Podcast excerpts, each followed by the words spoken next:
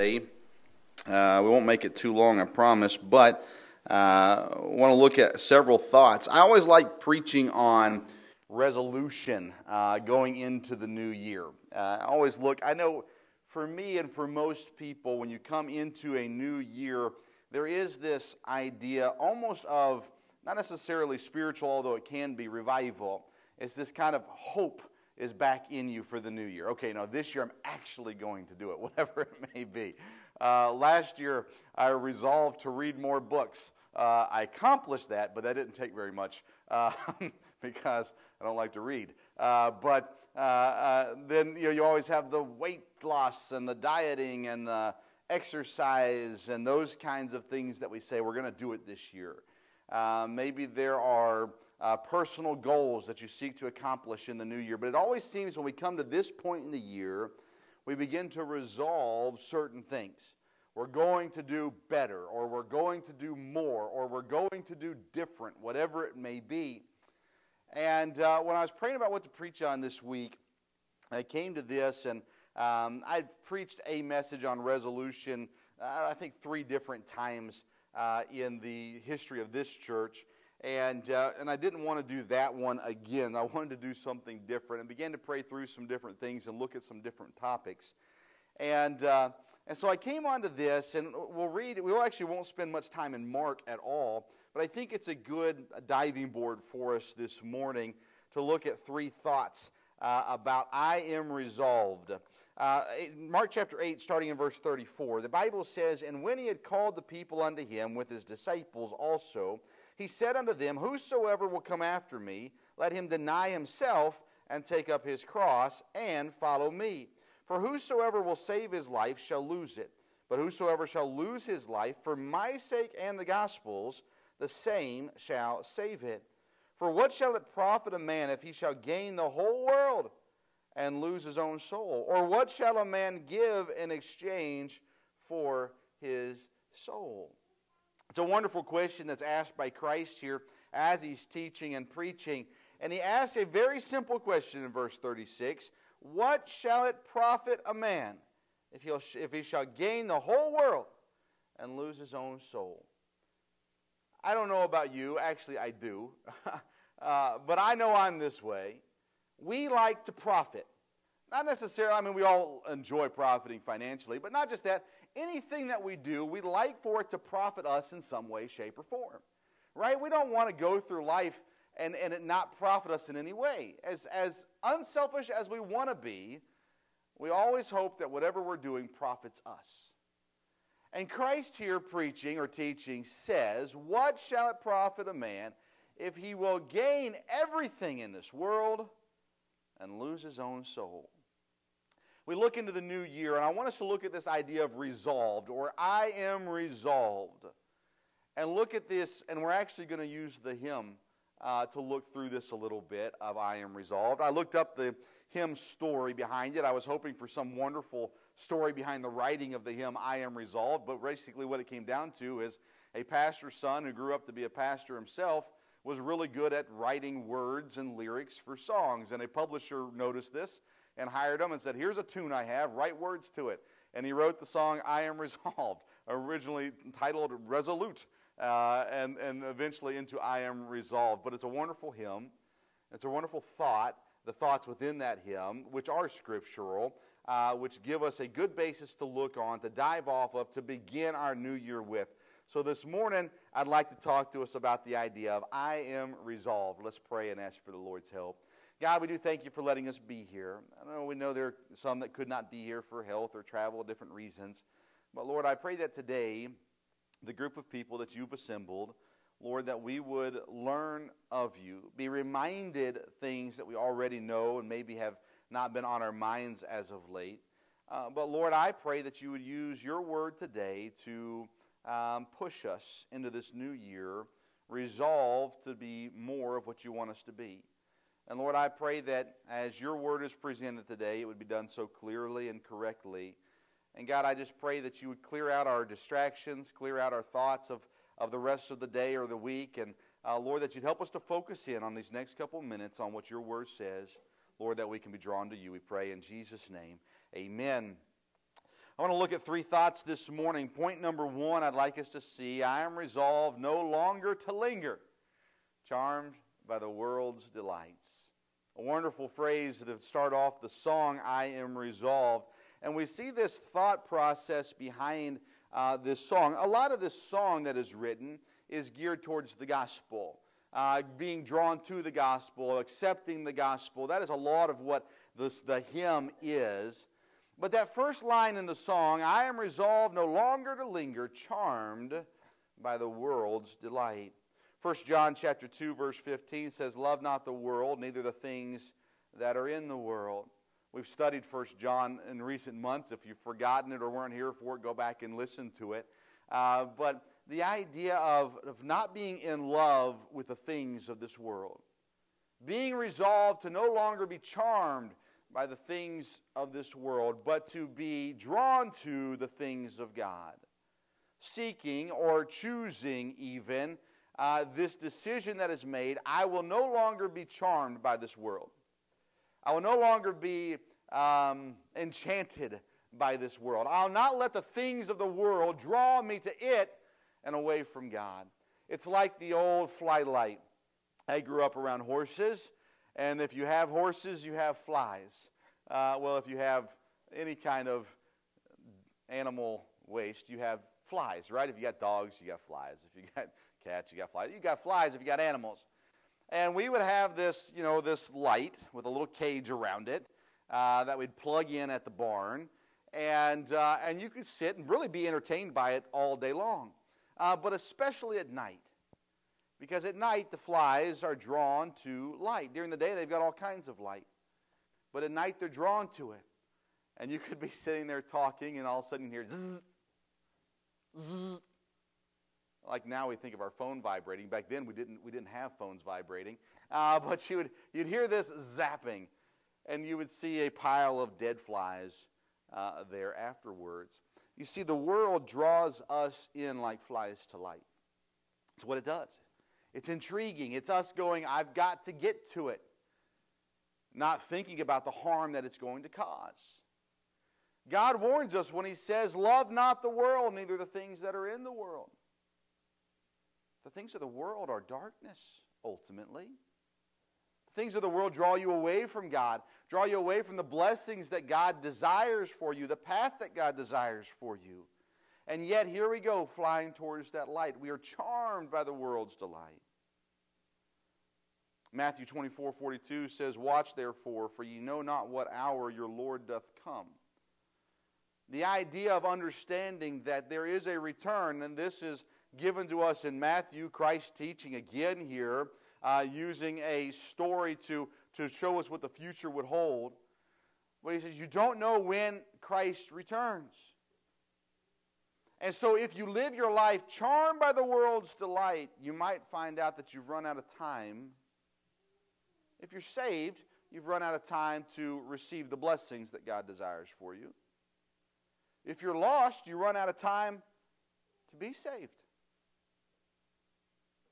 With that warning of, of not knowing when the Lord comes, it fits right in with the idea of love not the world, neither the things that are in the world. For what does it profit? if a man should gain all of the world and lose his own soul? Will you resolve to no longer linger, being charmed by the world's delight? I grew up a very blessed person. I grew up in a Christian home with Christian education, in a good church, and not only in a good church, but within a ministry as well that my parents worked in. I was in the, uh, the most protected spiritual bubble that you could be in. I was not being offered a lot of the temptations that some people are offered as children or as teenagers. It just was never in my life. The first time I was ever offered a cigarette, I was 19 years old. Even offered. Even saw one that wasn't in an open package outside of one that was in someone's mouth. Uh, it was just never a part of our life. I was never offered alcohol until I was like 22. Well, you say, well, wait, couldn't you have just driven to the gas station and got it? I could have, I suppose, but it was never anything that was around me. I was never involved in anything like that. There were other things, obviously, other temptations, other sins, other things that were in my life, but there was a lot that I was protected from. But as I look back at my life and the opportunities that I had to do some, some wonderful things, the opportunities I had to impact people for the Lord that I did not take because I didn't care about them. I didn't care about the opportunities, I didn't care about the people. I was lingering. Sure, I was in a good home. Sure, I was in a good uh, situation in life, a good setting, a, a clean, relatively clean setting in life. But I was still lingering, being charmed by the world's delights. I was thinking about how can I make money? And listen, remember, money's not evil. The love of money is the root of all evil. But money itself is not, is not in and of itself evil. But I thought about how can I do that? How can I get away from this life? How can I get far away from this life? I didn't realize how good I had it. And listen, there wasn't, not everything was perfect. Remember, even around Christians, there's plenty of sin. But I was being charmed and desired and was living for things of the world, whether it was so called popularity, not like world fame or anything like that, but within my circle. Uh, being well liked, being people enjoying, you know, feeling like people thought I was something special. Uh, whether it was in relationships or whether it was in finances or whatever it was, I was being lured and charmed and being drawn into the ways of the world, even in a very protected area, even a very protected lifestyle. And I can look back and just see the, the possibly millions, definitely thousands of wasted opportunities in my life because I was being charmed by the world's delight, lingering behind, focusing on the things of the world versus the things of God, even though I was surrounded by so many people who were encouraging and challenging and, and, and pressing me to follow the ways of God.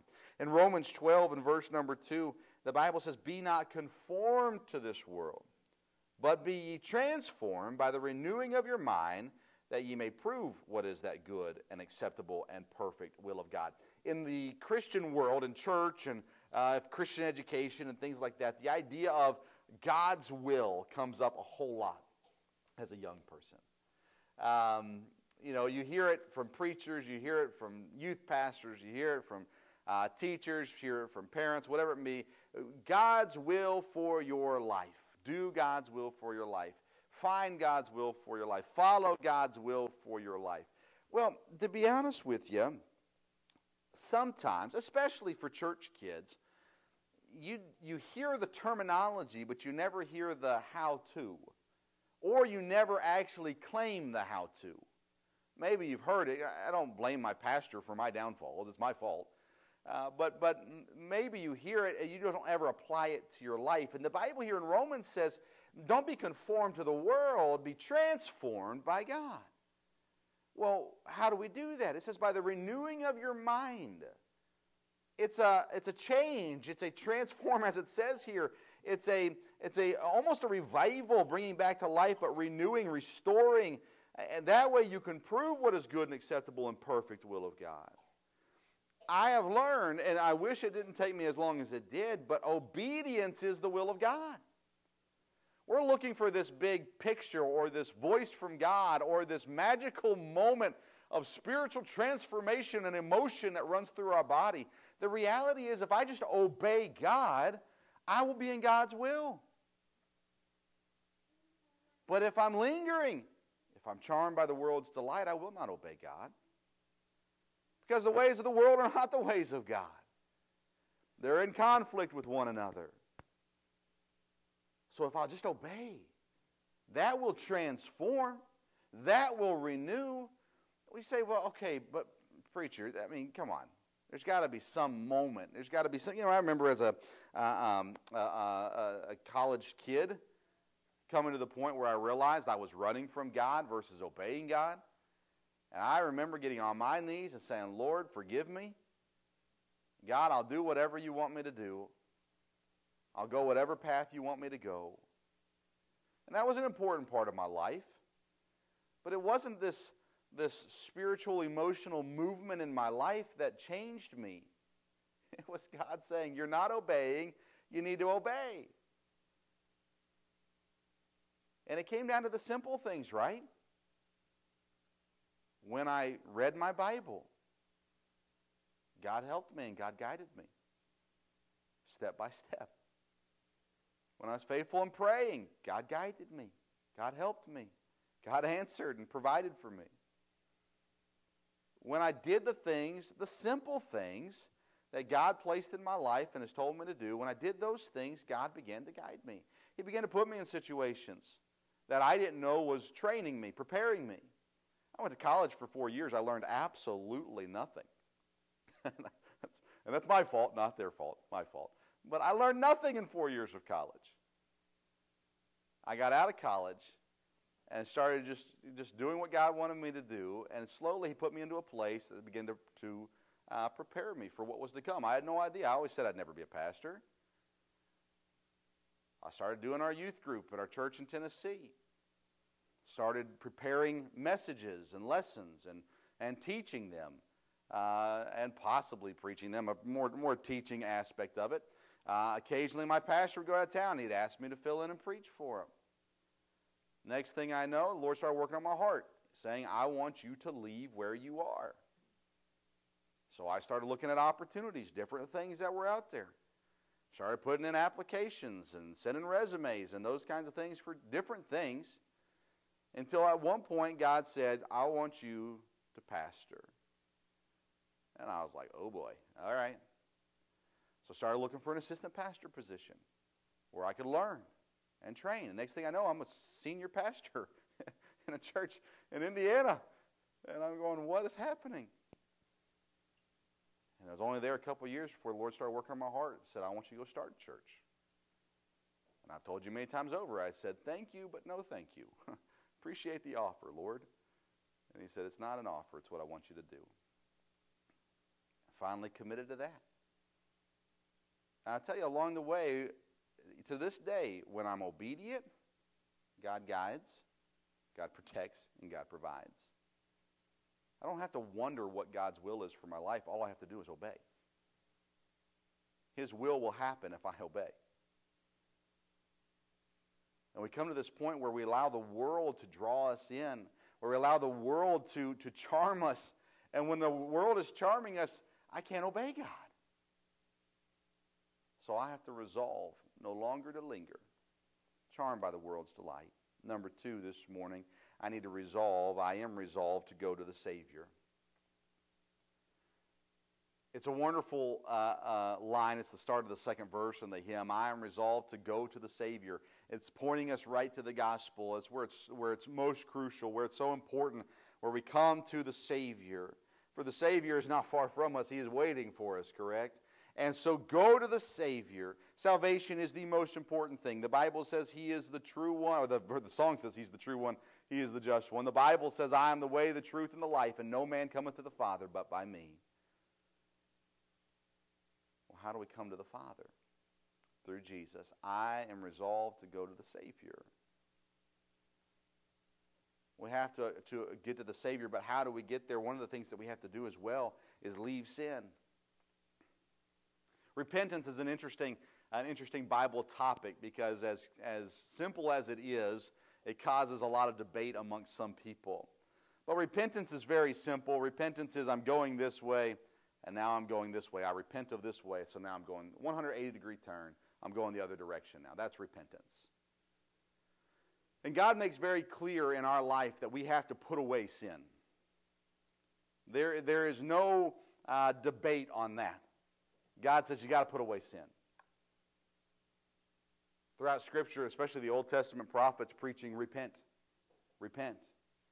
It's the old popular street preaching uh, uh, move. They did it in the Old Testament, uh, uh where they said, Repent, for the kingdom of God is at hand. Repentance is, is important. For we go to the Savior for salvation, but if our life never changes, did we ever receive the Savior? Now, I make this very clear, and I try to always say this to make sure no one misconstrues my words. I am not the judge of someone's salvation. It has nothing to do, your salvation has nothing to do with me. I can't, I, you can tell me you're saved. I can believe that you're saved. Your life will prove in aspects that you're saved as well. But at the end of the day, that's between you and God.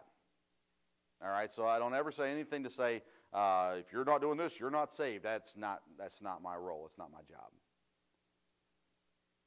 All right, but the importance is, and listen, I have friends, uh, people I love dearly, uh, who are adamant that they know if someone's saved or not. And, uh, and, and, and, you know, being their pastor uh, in a different church, Oh, pastor, you need to know this person's not saved.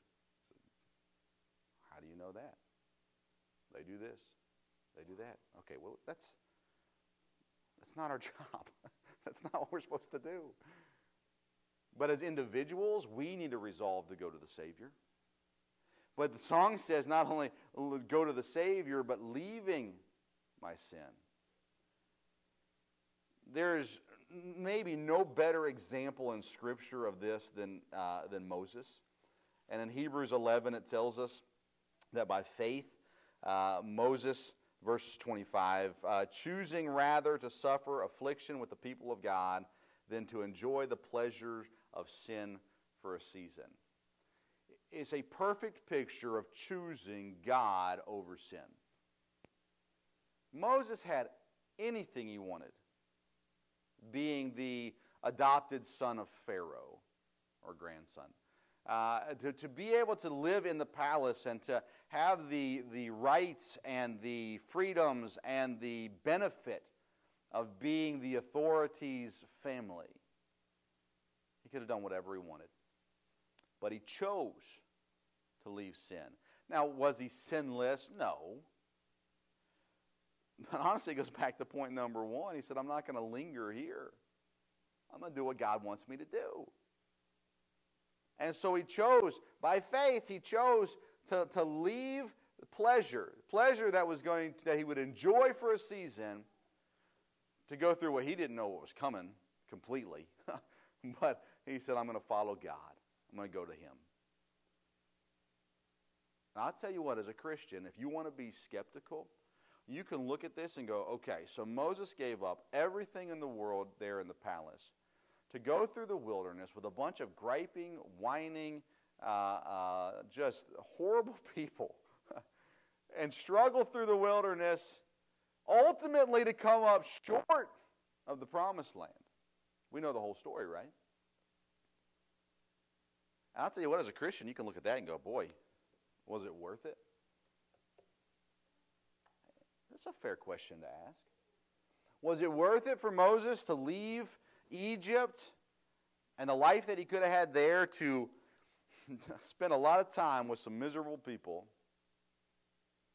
that you could argue pushed him into the sin that ultimately kept him out of the promised land? Now, again, every individual answers for their own sin. It's no one else's fault.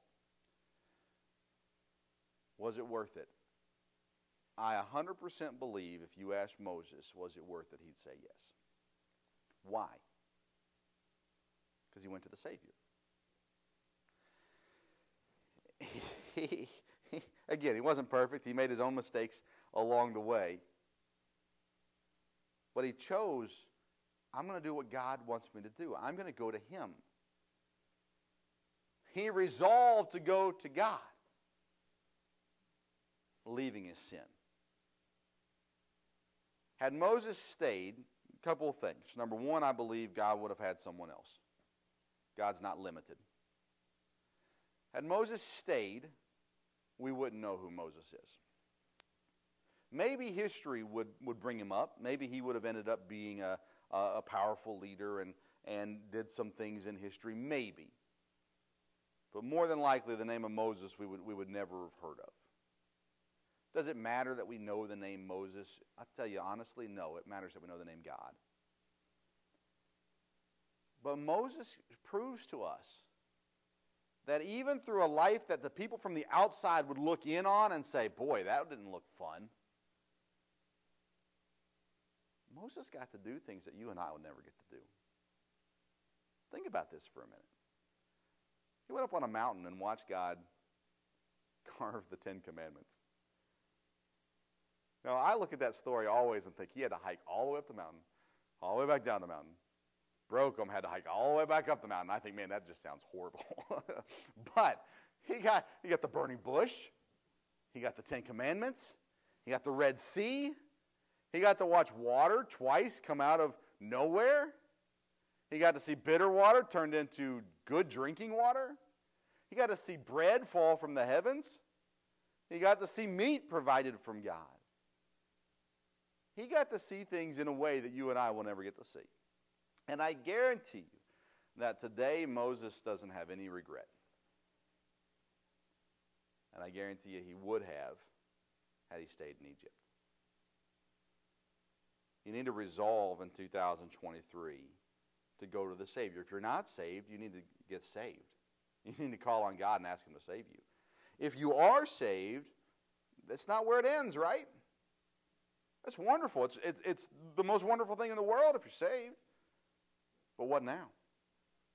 Resolve to leave sin and go to the Savior. Number three, very similar but, but also different, is I am resolved to follow the Savior. Going to and following are two different things. I am resolved to follow the Savior. Luke 6:46 to me is one of the most intriguing verses in scripture. Christ speaking, he says, "Why call ye me Lord, Lord, and do not the things which I say?" uh, you want to talk about a convicting verse. Why do you call me Lord? But don't do what I say. John 14 tells us, if you love me, keep my commandments.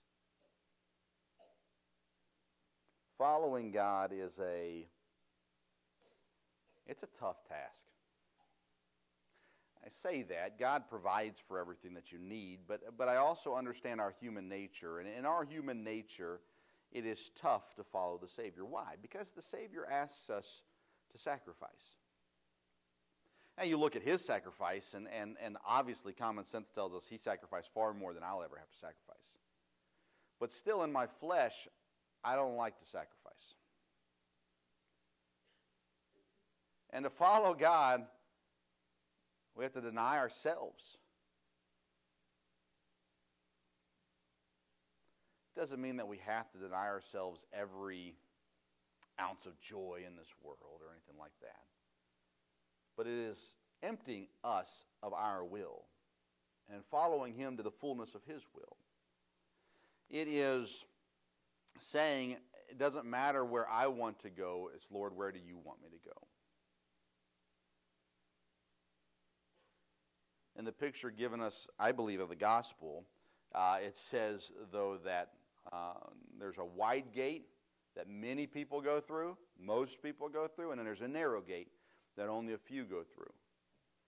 And it's, a, it's an illustration and it's a picture of, of uh, again, I believe that's talking specifically about the gospel, um, that, that of, of the millions of people that ever lived in this world, a, a, a few, right, ultimately go through that narrow gate.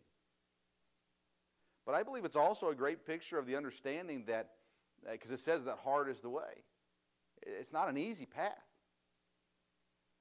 And sometimes we, we try to present the gospel and living for God in such a way that everything is just perfect. Boy, howdy, is it not.